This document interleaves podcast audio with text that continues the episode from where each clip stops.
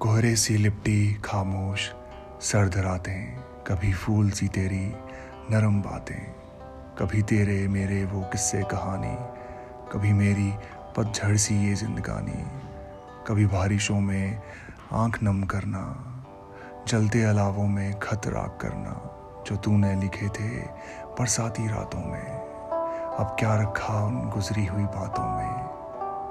मौसम कब ठहरते हैं किसी के लिए हर दम बदलते हैं सभी के लिए।